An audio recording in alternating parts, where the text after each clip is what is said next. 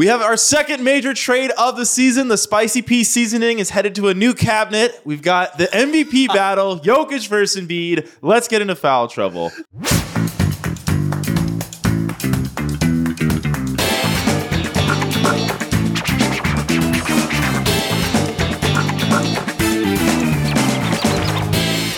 The spicy pea seasoning is going to a new cabinet. It's- is, bro. That It's- might be your best intro ever. I gotta, I gotta give it you your flowers right there, man. Yeah, so I'm sure everyone listening has heard, but we got Pascal Siakam, you know, power forward for the Raptors. He was a star. He was huge in the NBA Finals for them a couple years ago. He's headed to the Pacers, and the Raptors are going to receive Bruce Brown, Jordan Nwora, three first round picks, two in 2024 and one in 2026. They're also going to get Kira Lewis from the Pelicans, and the Pelicans, the big winners, getting straight cash. There we go. That cash money, that cold hard green. Um, all right, so we're gonna do a little bit of uh, trade grades here. Yeah. What was your immediate reaction? So this is a weird trade to grade because if they can get a guarantee that Siakam's going to stay, I like it for the Pacers just because I feel like Halliburton has kind of elevated their floor to the point where I'm not sure these picks are to, you know, be a pathway to being good. So I think for a Pacers team where it's like maybe Halliburton can keep ascending, you kind of kind of have to kind of build incrementally. So I feel like in the last like three weeks we've gone over like trades and team constructions, and I've been very against this type of team construction. But a guy like Halliburton makes your floor so high that it's it's kind of hard to build in a traditional way. Um, but the problem is Siakam, like this whole season, has been like, I want to be a free agent. I want to experience being a free agent. I want to know what it's like. And Woj tweeted, quote, Siakam is expected to be eager to work out a new contract. So the only inclination we have that Siakam might sign an extension is we're speculating on what his emotions will be f- five months from now, which like I don't know, man. I Woj is great. He reports the news, but It's a dangerous game to play for sure. the emotion speculation Um, game is it- really if I'm an. Indiana Pacers fan, I I am definitely losing a little bit of sleep over that. But like, when's the last time we saw somebody? I guess it was the Raptors. The last time we saw a real like all NBA level star get traded to a team, play out his contract just like the rest of that year, and then piece it. So I mean. You, you got to think Pascal. We can at least move Let's- forward, assuming he's going to stay for. A. Let's operate under the assumption that Pascal Siakam signs a long-term extension and that it's for a good amount of money, maybe his max. I, do you think Siakam's going to get a max? Yes. Yes. I- Okay. I, okay. I don't think anyone would give him his max except for the Indiana Pacers. Okay. But so then leverage maybe? Ex- Exactly. That's that's the leverage. Like that's the game right there. Um, okay. So Siakam probably like a low 40s, mid to high 30s contract per year annual value. Then I'm going to give this trade like a a B plus, a B for the Pacers. Okay. What what is taking that away from an A? Just the contract length? It's really the tra- the trajectory of Pascal's jump shot is what is taking it away because I think what's fun about this Pacers is they're flying up and down the court. There's all this shooting, and I think like it's really fun and deep down something has to change for the Pacers to you know ascend to one of the top four teams in the East. Like it's fun being the greatest offense ever, but if it relies so much on flying up and down the court, jacking up a lot of threes, you and not being really that big and having a big paint presence, you kind of look like the Kings last year, where you're a really fun story, but ultimately when you're playing with the really great teams, you probably don't come through. Um, I'm giving it a B just because I do think Siakam is a little bit of a risky gamble. Yeah, yeah, I see that. I mean, he's he's 30, which different folks in NBA history that number has meant a lot of different things. Um, I love the fit for the Pacers with Pascal Siakam. The big one reason why I think Pascal hasn't really looked like himself this year on the Raptors and really last year as well is the Raptors spacing has just been But the thing is, last year the Raptors spacing was pretty bad. It's it's kind of good this year. It's a little bit. It's It's- a, it's, it's- a little bit better, but the main place where Pascal gets his bones is in transition. He's like a devastating transition player, and like he's almost always consistently in the like 90th percentile for forwards in points per possession in transition plays, in points per play for transition plays, and previously in his pretty much entire career, the Raptors have always been around that like 86th percentile, 90th percentile for how much they're getting in transition. This year, they're in the 27th percentile.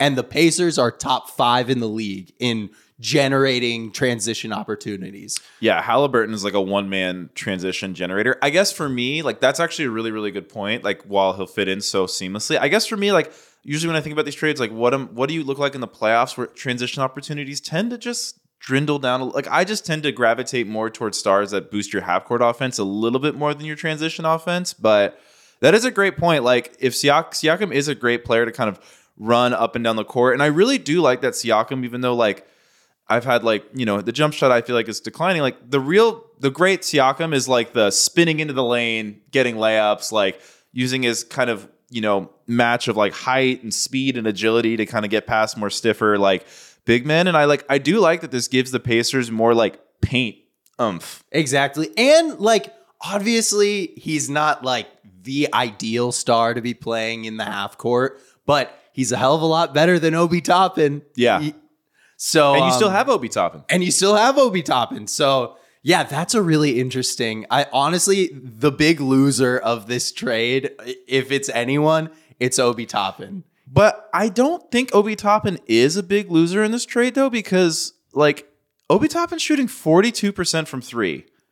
Like Obi Toppin is I maybe it's like this is a one year, you know, this next year I doubt he's at that again, given his history of being a jump shooter. But like Obi Toppin, like he's played himself into a role where I don't see how he's I think he's still gonna get good minutes on this team. Because they could play a small ball lineup. If the other like when I saw the Raptors in person, it's against Anthony Davis, and he's giving Siakam all sorts of problems, right? But there's not a lot of those guys in the league. Like on most nights, the Pacers should be able to trot out a Siakam, Toppin, you know, lineup with like crazy spacing with Halliburton. And I feel like Toppin's still gonna have a big role in this team. Yeah, I mean, I, I I don't think he's gonna have like no role. I'm just like, you're on an expiring deal. You came in, you were the starter on this like super feel good Do you think- roster, and now like for the stretch run, you don't get to show off like what you can do before your restricted free agency. Well, here's something I hadn't considered with this trade that I don't know. Let me know what you think. But like, I feel like Toppin's big weakness athletically is his horizontal movement, right? Like the guy is an incredible leaper. He's got good speed. He's he's a very good athlete. But with a lot of these kind of taller guys, it is that like change of direction, that horizontal movement. He's so, like a buffalo. yeah. So so playing him at the three is a little dicey on defense, but like. Could you play a jumbo lineup with Turner, Siakam, and Toppin? I yeah. I I, I mean, like, I feel the like- idea. I Why feel not? like because he's has the shooting ability, like I don't know if that'll be a good defensive lineup. Just given the- Pacers sell on defense anyway. yeah. So I'm and so like all right, if you're gonna be bad, you may as well be big and get the rebounding up. Like I feel like the Pacers. You know what, Patrick? I'm giving them an A. Let's go. I Well, like you're you- right there with me, baby. No, you've talked me into it. I actually really like the like lineup versatility the Pacers have with this Siakam trade, and like again, love the paint oomph. Like this could be really good for them. The other thing we haven't even talked about is I think his fit with Miles Turner is just awesome. Like, Yeah. We saw how optimized he was. Of course, Miles Turner isn't the kind of center that is like a hub on offense, but he stretches the floor in a similar way to like the what Marc Gasol did in kind of the prime, like best we've ever seen of um Pascal Siakam. So I, I really like that fit as well. I, I just think like it, it pretty in my mind it dramatically raises the Pacers ceiling. Problem with that is the East is kind of like Yeah, so so the, here's the question. though, 'cause? Some people have. I had some friend ask me, "Do you think?" I text me. I like the trade for the Pacers, but I don't think it raises their ceiling because your ceiling isn't just decided by how good you are; it's decided by how good the teams are around you as well.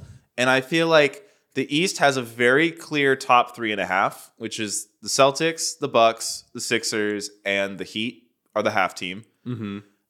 I still feel like I don't like the Pacers team against any of those teams in a series. I mean, I guess they own they kind of have Milwaukee's number, it makes it even worse for the Bucks. but but I feel like come playoff time, that's not going to stick personally. Yeah, I mean, I I can't see them. I definitely can't see them beating any of those top threes. The the Boston, the Milwaukee. I don't know if everything goes right in a Milwaukee series and they just have a Heat esque meltdown, maybe. But before this trade, I definitely would have picked against them in a series against Cleveland, in a series against New York. Um, and and now it's like I don't know. It's the kind of thing where I want to see it on the court first, but I could see myself down the road picking them over one of either one of those teams. I mean, it's just like it's it's a good amount of star power. You've got two like solid all NBA talents now that are really optimized by fit.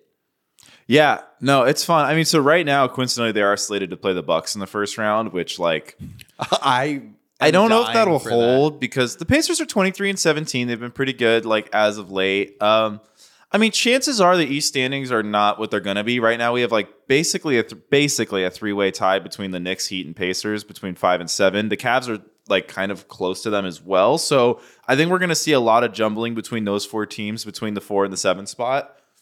But yeah. you, let's talk about this from the Raptors side. I have one more thing that I just want to point out. I think he, that he also has the perfect coach. Rick Carlisle, if there's one thing that we have seen him do over the course of his career, it's optimize these kind of unique power forwards. We, we saw it with Dirk, like the Jermaine O'Neal experience. He had his best years ever under Rick Carlisle. So um, I just think, yeah, it's awesome to see him go to kind of a all-time power forward whisperer. Um, but yeah, let's let's get into it for the Raptors. So the Raptors are getting the picks. They're getting Bruce Brown. I mean, they pick up Jordan Nwora. Jordan Nwora was playing 10 minutes a game on the Pacers. I don't, I, that feels more like a filler to me or Yeah. maybe a long down the road type guy. Um, so two picks in this year's draft, which like, as we've talked about, like a lot of people consider this to be a weaker draft. So we'll see how those picks pan out. I mean, even Should- though this draft is considered weaker, I would say by many, a lot of the times the way people determine a draft class's strength is the top end talent. And the reality is like a lot of NBA teams are getting guys who become who can become good rotation guys within two, three seasons, like up and down the first round. Yeah, yeah, totally. I mean, I think it's always good to like get more bites of the apple. Looking into like what these picks really are. So, two picks in 2024 like you said. One of them is Indiana's pick, which I think it's safe to assume that is not going to be a lottery pick No, at this be. point, especially with the addition of a guy like Pascal Siakam. And then the other one is going to be the worst pick of OKC, Utah, Houston, and the Clippers. So that will probably Be be, the be OKC or Clipper pick, which in will not the be very good. bottom. Uh, Uh, and then you've got the 2020, the Pacers 2026 first rounder, one through four protected. I'm not sure what the protection is like going down the line. Yeah, They're kind of fake first round. They're kind of- pick. They're- I mean, not fake, but they're weak first round. especially picks. that 2026 Pacers pick because if we think Halliburton's going to keep ascending and the Pacers keep building on the team, like I assume they're going to probably crack that top four in the East within that by that that that year. But anyway, they also get Bruce Brown, which I feel like is the big headline of the trade because a lot of people are speculating Bruce Brown might get traded. The Raptors are finally trading people. They finally traded OG. They finally traded Siakam. They're finally ready to enter their new era built around Scotty Barnes. But I kind of feel like Bruce Brown's a nice player to have for a team that seems maybe not this year, but in the past has been a little delusional about where they are in the standings. Like, I know a lot of people are like, where is he going to get rerouted? Do you think there's a world where they keep him? He has a $23 million team option this summer. Uh, possibly. Um, they don't own their pick for this year, so I, I think it's top eight protected to the Spurs. So there is a, a little bit of um, like, why not like go for it, get that pick out the door, so it doesn't, so you don't keep pushing it down the line. Um, be like a playing team. They're right around that range right now. You know, the Raptors are such a weird team because I kind of feel like they've been winning nonstop lately. And I'm looking at the standings. They're 16 to 25 and they're 4 and 6 on their last 10. So I guess they they probably are better off rerouting Bruce Brown. The problem is, I know Bruce Brown went from one generational passer to the next, but for whatever reason, man, one of those passers seems to have had a little bit better effect on Brown, and that passer is Jokic. So Brown's jump shot is way down this year again. Um, and I think that's kind of the thing with Denver was he was like a really good shooter. The cutting was great, and I feel like it's one of those things where I feel like not to get into the whole nitty gritty, but like structurally, it's a lot better when your center is the guy averaging 12 assists than the point guard because that means the passes are coming from the center of the court and guys are kind of like galloping toward the rim and stuff. And it's one of those small things. It's like why like if you were to have the perfect center or a perfect point guard, you take the center every time. But like I don't know where I'm going with that. But I- basically, Brown has not been as good as he was with Denver last year, and so I'm wondering what his value is going to be. Yeah, I mean, part of Bruce Brown's appeal is him on the defensive end. And I'm sorry, Pacers fans, like, there is just no one could look good in that, like, Pacers defensive system. I think he still got enough, like, heat from the um, championship run that I, I think most good teams are going to look into him. He doesn't make an absurd amount of money, $20 million ish a year. And I, or let's see, yeah, $22 million a year. The, the tough thing and why I think the Raptors should capitalize on this asset right now is he is only on a two year contract. There's a team option. I think it's Yeah, it's this summer. Team option. yeah, this summer, million. two days after the draft. And if you hold on to Bruce Brown, obviously we've seen guys with questionable jump shots. It's been harder for them to survive around Scotty Barnes. If they keep on to Bruce, uh, keep holding on to Bruce Brown, and they push the ball down the hill a little bit more, and he looks terrible. It's the kind of thing where it's going to be really hard to get value. So I kind of feel like the time is now, and I have come up with a bunch of Bruce Brown trades. If you if you want to go it. over a couple, my favorite one is Bruce Brown to New York. It would be for Evan Fournier and Quentin Grimes. You get a little like youth infusion. The Knicks still have the problem of the guy in the Quentin Grimes spot can't shoot at mm-hmm. all. But I feel like Bruce Brown has proved it in the playoffs. He's a super Thibs guy, and you throw in one of their weaker first round picks, maybe that Dallas first round pick from this year. And he feels very much like this year's version of the Josh Hart trade last year, where Josh Hart came in and it's like, we love Josh Hart. I could totally see that again with Bruce Brown. Exactly. So I really like that one. I wanted to throw your way. How do you feel about a Kyle Lowry homecoming for a Bruce Brown and Thad Young package? Ooh. I, I, I like that. I mean, the Lowry, you know, has just been kind of uh I don't know. The Lowry experience is weird, right? Like he was pretty bad for us all last regular season. The playoffs come and it's like, hey, I'm back, y'all. But no, I, I'd rather gamble on Bruce Brown and um Yeah, I think he's a very heat culture guy. yeah, I, I'd rather gamble on that than Kyle Lowry's like aging, aging. But yeah, it, what's it, what what what are the Raptors? Why do they want to do that trade? Yeah, that's that's kind of the tough thing. I mean, you you get Kyle Lowry back. It's a great like feel good moment after just trading maybe the like greatest development project your franchise has ever produced. I, I think Um, but it's tough. Like I, I guess yeah, I- they- he don't really have picks to send. They could send I a think- 2024. personally, I think the Raptors are going to keep Brown.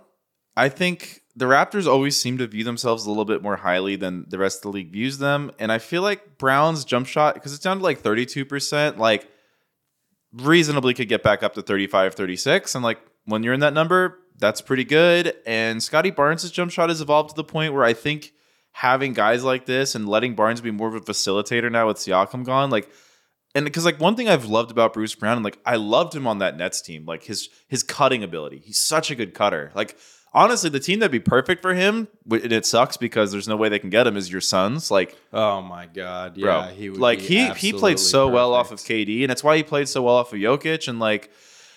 I'd I- love to see him on a team like or a Warriors, like a, a I've- team with where the the stars value comes me, from brother. shooting. But I think they're going to keep him, man. Like I think he can slot in and play nice, and it gives the Raptors other versatility. Like they could trade Gary Trent, they could keep Gary Trent. Like I don't know. I think the Raptors are.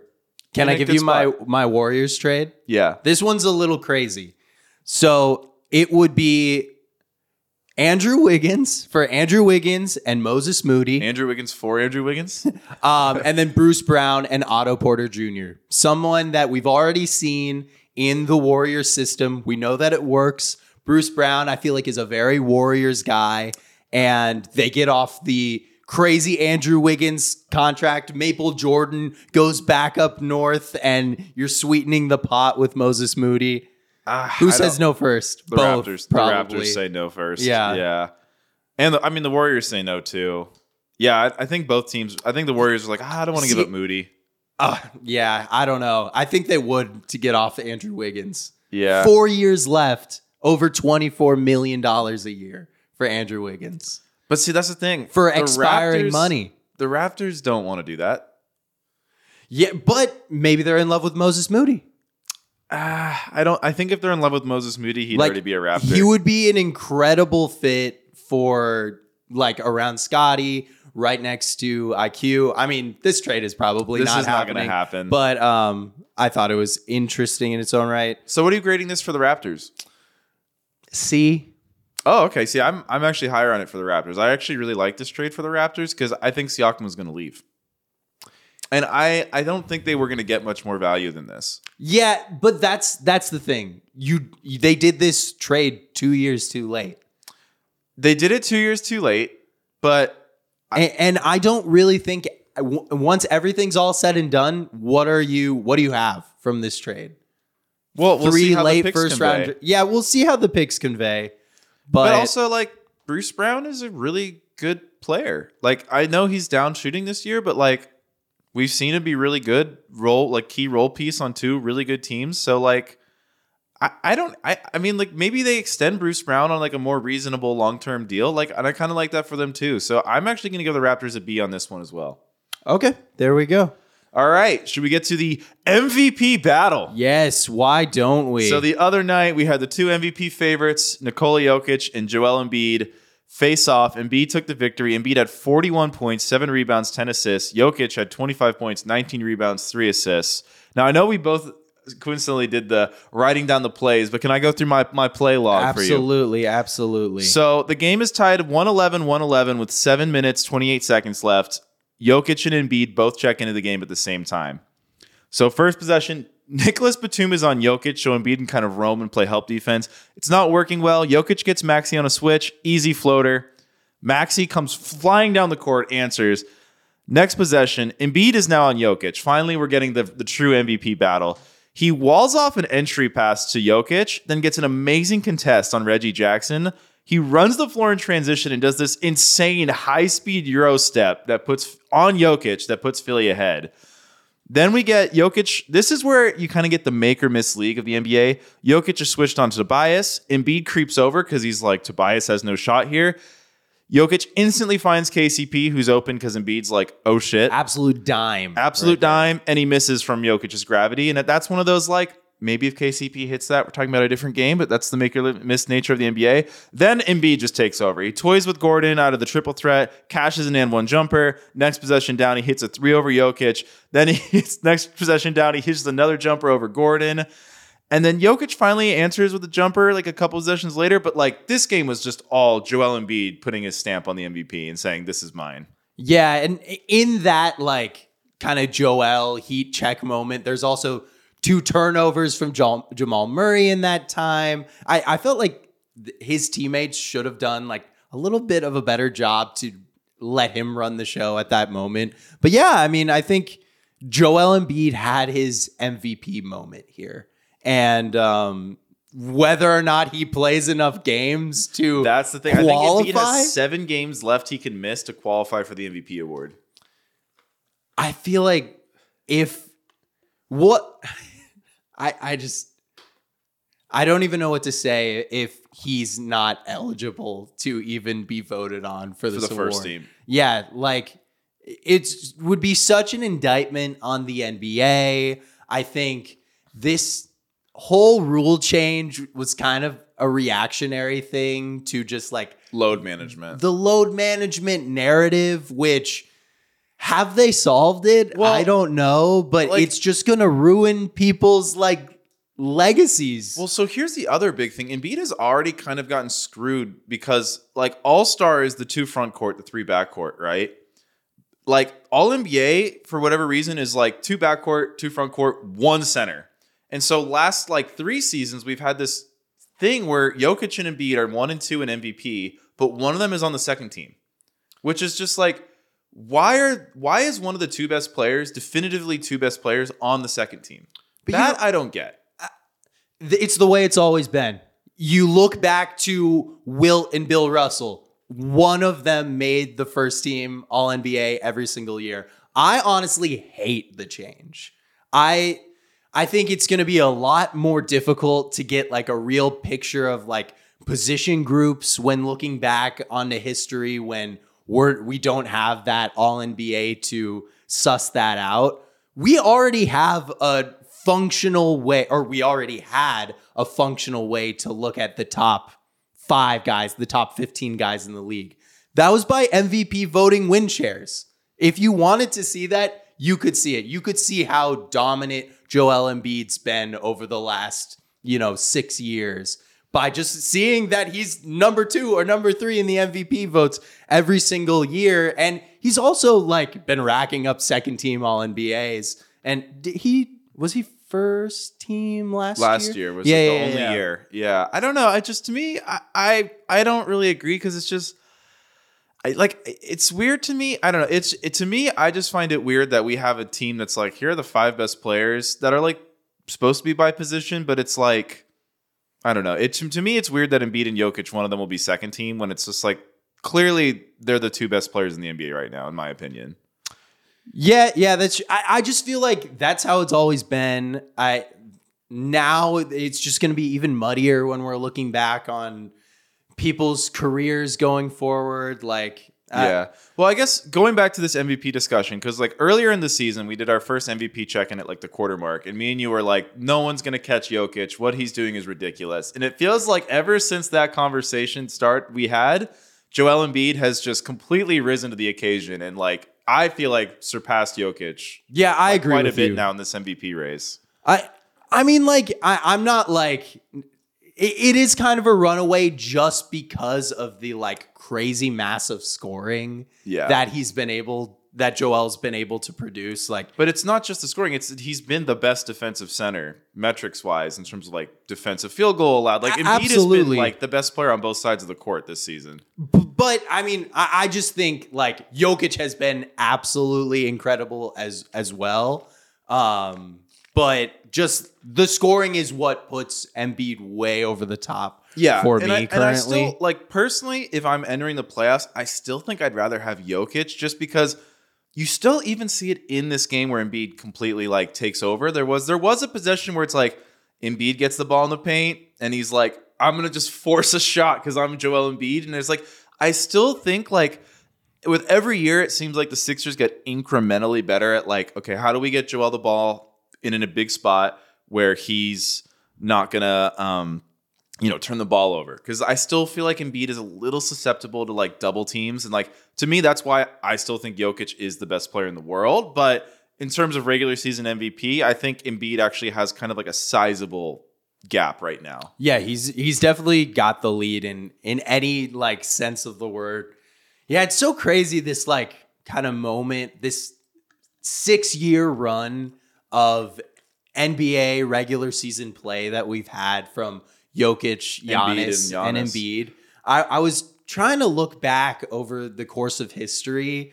When have we had like three, for the most part, like true bigs, true centers, or any single position group that has dominated the regular season like these three men Yeah, I have mean, had? I And I can't find it, to be honest. Well, maybe not as dominant regular season numbers wise, but I think that 2000s with, you know, the Nash MVPs and the Kobe MVP maybe kind of muddies the water of like Duncan, Garnett, Yeah, Duncan Dirk. Garnett, Shaq. Shaq, Dirk, that kind of four foursome of big men that really were really special. Yeah, I mean, my only thing with like that point, and I guess like Steph has kind of been in that conversation as well during during this run, but like Kobe was like such like a stalwart in Yeah. the like who's the greatest player in the league right now.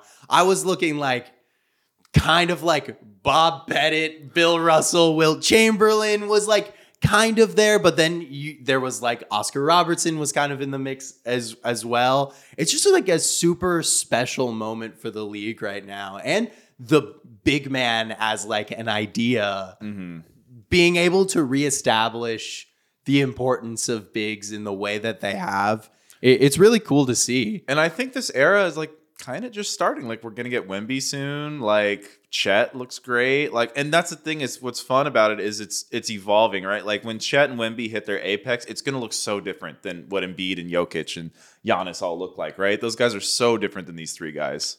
Absolutely, absolutely. Yeah, just the the the the size and skinniness of Wemby, how that like progresses juxtaposed against just the our thick kings, Jokic Well, I'm, and it's, Embiid. it's, it's fun. We're getting Wemby versus Embiid uh, coming up pretty soon, so that'll be a Oh, fun matchup. You know, Jokic kind of like had his way with Wemby. Wemby had a couple blocks on Jokic, but overall, like Jokic kind of had his way on him. And I'm curious what it looks like with Embiid because, you know, I feel like Jokic is definitely the more crafty of the two. Mhm. Um, and But- Embiid is more of the like, I'm gonna fucking try to dunk on you. exactly. Embiid is definitely more of a guy who's going to take it personally. That just like anyone said Yeah. that Wemby was a good center. Yeah, and you know one thing I really I really love about Joel Embiid and like why he's kind of been one of my favorite players. And I feel like this is something like a lot of old NBA stars, but like there's something about Joel Embiid where he's kind of like a showman. Absolutely. And I think like obviously the jump shot over Aaron Gordon. Yeah, but like but like it's oh and the the suck it celebration. Yes. But it's it's like it's kind of like, you know, I feel like Jokic and Embiid, and this is like why I feel like, you know, when you really look at it, like, okay, Jokic is probably better because of something like this, the mindset. Whereas Jokic is coming into a game like that, like, I'm here to get the Denver Nuggets a win. Whereas Embiid's like, I'm here to get three highlights on Jokic and try to get the win. And I think like playing to the crowd. And it's like, it's just really fun and joyful to watch Embiid. And I know a lot of people hate the like foul drawing stuff, but at the same time, it's like for all the gimmicky fouls and beat draws, like the man gets hacked Oh, a yeah. lot. Like there was a possession yesterday where Gordon just like hammer chopped him and they didn't call it. And it's like this is kind of what happens when you get players like Embiid or even Jokic, like where when you get that good at basketball, it's kind of hard to stop them without fouling them. Yeah. It's like that's how Shaq was. and they're so big. That's how What- what are you LeBron was in do? Miami. Like that's the reality of the situation is like, yes, he's getting some of those gimmicky calls, but he's also getting like not getting a lot of calls when he's actually getting hacked. So it kind of all evens out in my book. Absolutely. Yeah, it'll be uh if if Embiid over the next 2 to 3 years can can do the thing and win a championship and each one of these guys has two MVPs, one finals, Finals. one finals MVP. This will it'll just be honestly like one of the most fun like minor debates. I don't I don't think any of these guys are going to get into like the LeBron MJ territory, but being able to debate like who your favorite guy was between Embiid, Giannis, and Jokic for the rest of time is just going to be like one of those all-time great like who's your guy? Well, ac- actually, I'm going to go counter on that. I think the pathway for either of these guys, for Embiid, it's going to be way harder because he doesn't have the championship yet. But if Jokic wins like three championships, like he's already got more than Elijah He'll have more than like Robinson, like Ewing. I feel like is already beneath both of these guys. yeah, like I Howard, I feel. I, last year there was like a weird like Embiid Howard discourse, which is crazy to me because Embiid is such a good defensive player and he's 30 times the player on offense Howard ever was. Like, I don't know, man. Like, I think both of these guys, if these guys each, let's, if either of these guys got the three rings, like, they're kind of right there with like Shaq in the all time centers. Yeah, yeah. I mean, it's it's tough for me to put either one of these guys with a guy like Shaq right now, Right just now. because of the postseason success. Yeah, yeah, right now. But I'm saying in a world where one of these guys wins three rings. Yeah, in a world where one of these guys three, th- wins three wing rings, Rings. it's more of a conversation for sure. But also, like Shaq's postseason success in his younger years was a lot greater than even though he did wasn't able to break through and win a championship with the Magic. I think it, it kind of stands above what any of these guys were able to do. Also, postseason like fallbacks, failures. I think these guys are are leading uh, on like Shaq Shaq's pace right now. But but yeah, I mean, if when If, you yeah, if, if. if you win three championships, y- your name is going to be held in a, in a lot different of a light. But that's also the fun thing is like you could tell me any of these guys won three champion five years from now Yeah. have won three championships, and I wouldn't be shocked.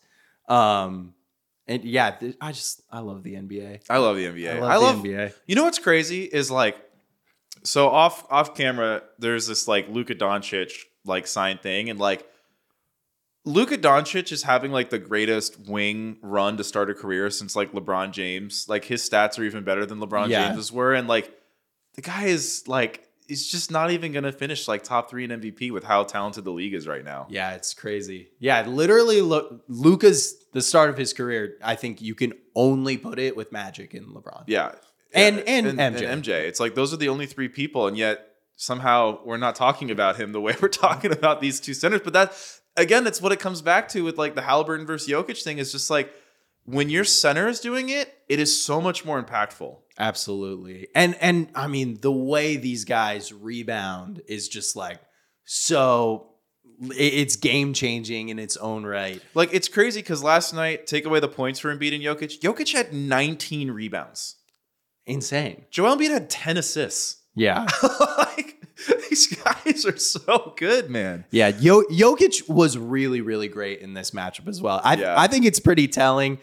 Pretty much every every other guy in the Nuggets starting lineup was either a zero from Aaron Gordon or a like vast negative in the plus minus. Jokic was a plus one, and he was in for all of those minutes where Embiid was just lighting the world on Yeah. fire. No, Jokic is awesome. I love I love Embiid and Jokic, man. I kind of like also that the discourse between the two of them is like stop like it was really toxic the last two and a half years, like three years. And I feel like this year it's gotten to a much more like everyone's appreciating absolutely the Absolutely, two guys a Yeah. lot more. Yeah. Yeah, and it's just cool. Like it's been a while since we had guys at the same position that are all at the at the top. Like, of course, we had the Paul George and, and Kawhi with LeBron, but they never really like. Because well, no, Ran Durant, had into Durant each though. other. There was Yeah, that like I feel like the 2010s, like 2010 through like 2015, it or 2014, it was like LeBron and KD were the best two players, the same position. Yeah, the Warriors thing just always muddies. The Warriors thing muddies ruined NBA up. history. Yeah, All right, should we get to hot streak shooting slump? yeah. Let's get to hot streak shooting slump. How, what, what was your week, man? My week was pretty good. My week was pretty good. Very busy, running around. Um, yeah, I mean, I can't think of any reason why it'd be a shooting slump. So I guess we're on a hot streak. My birthday is on Saturday. But do Very you have a reason that it is a hot streak and not a shooting slump? Flipping it on you. You know, just w- w- honestly, yes, I do. And it was the Phoenix Suns coming back from down 22 points to win against the Kings. The the in the fourth quarter, what has been our bugaboo all freaking year. Um, that made my week. So yeah, that is my my hot streak. Seeing the the KD at the five lineup actually work. Oh my god, it was just I was by five minutes left in that game, I was standing about two inches away from my team, my TV, screaming my head off.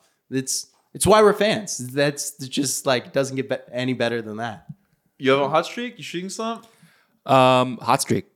There I'm- we go. I'm back, baby. You're back. yeah, the Wolves on a three-win uh, win streak right now. Happy about that. Obviously, they did play the Pistons last night, so it's like, you hey, you got you got to beat whoever's in front of you. The Raptors couldn't do it.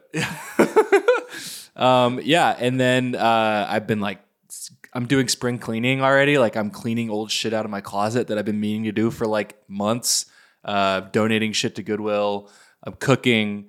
I'm you know productive. new I'm back. year, new max. I'm Let's back, go. Yeah. We're so back. Yeah, I'm also on a hot streak. I've been on, only on hot streaks 2024. It's been a great year go. so far. You know, put out uh, some more videos. My videos are doing really well on my channel. Is really happy about that. Having a lot of fun with this. You know, as much as I love Jokic, I've been an Embiid fanboy since 2014, and my guy looks like he's headed for another MVP.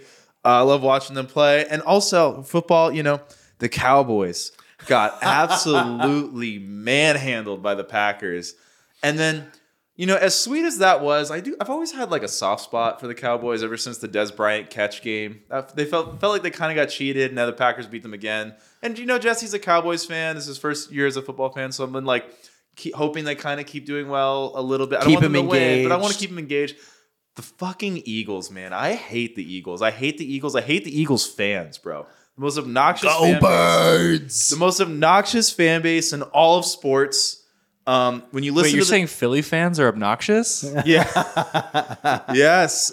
Dude, Hot the way the Eagles collapse, because you asked Don't on- listen to the end of this podcast, Sixers fans. You asked me how what NBA comparison there was to the Eagles. There's no comparison. This was the worst collapse in season for any pro sports team of all time.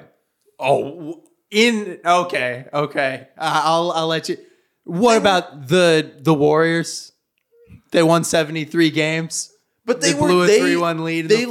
lost game seven by I think three or four points. Okay, Okay. The. Eagles lost to Tampa Bay, who is not good. Bakey The football, Eagles- baby. The Eagles, yes, AJ Brown was hurt. Still had like DeVonta Smith. Like this team was still really good. They still their this isn't like a team that lost their star quarterback. This is a team that was 10 and 1, was the first in the NFC, and completely fell apart after a game where the Niners, the team that has been talking shit about them for the last year, was like, oh, we figured out the Eagles blueprint. Just have your edges play the B gap so that Jalen Hurts can't go through the middle of the pocket. And the Eagles can't win a game since Nick Bosa said that publicly. Damn. This team is pathetic, and I'm really happy about how la- beginning of the year I was like, "Fuck, man, the Eagles are going to be so good forever. The Giants are fucked." To this team is trash. I'm so happy they're so bad. There we go. I, I, I, I, I'm happy that you're happy. I don't have a dog in the fight, but uh, it, it, it's always fun to see see some upsets. You got any hot takes for the uh, games this weekend? My preseason pick was Bills 49ers. I'm sticking with it, bro. There we go. I'm There not afraid go. of Mahomes as a bandwagon Bills fan. Here we go, baby. Let's go. Love that. Yeah, that's it. That's that's all we got. All That's right. all Thank you guys for listening. Hope you guys enjoyed this one. We'll catch you on Monday next week. Peace.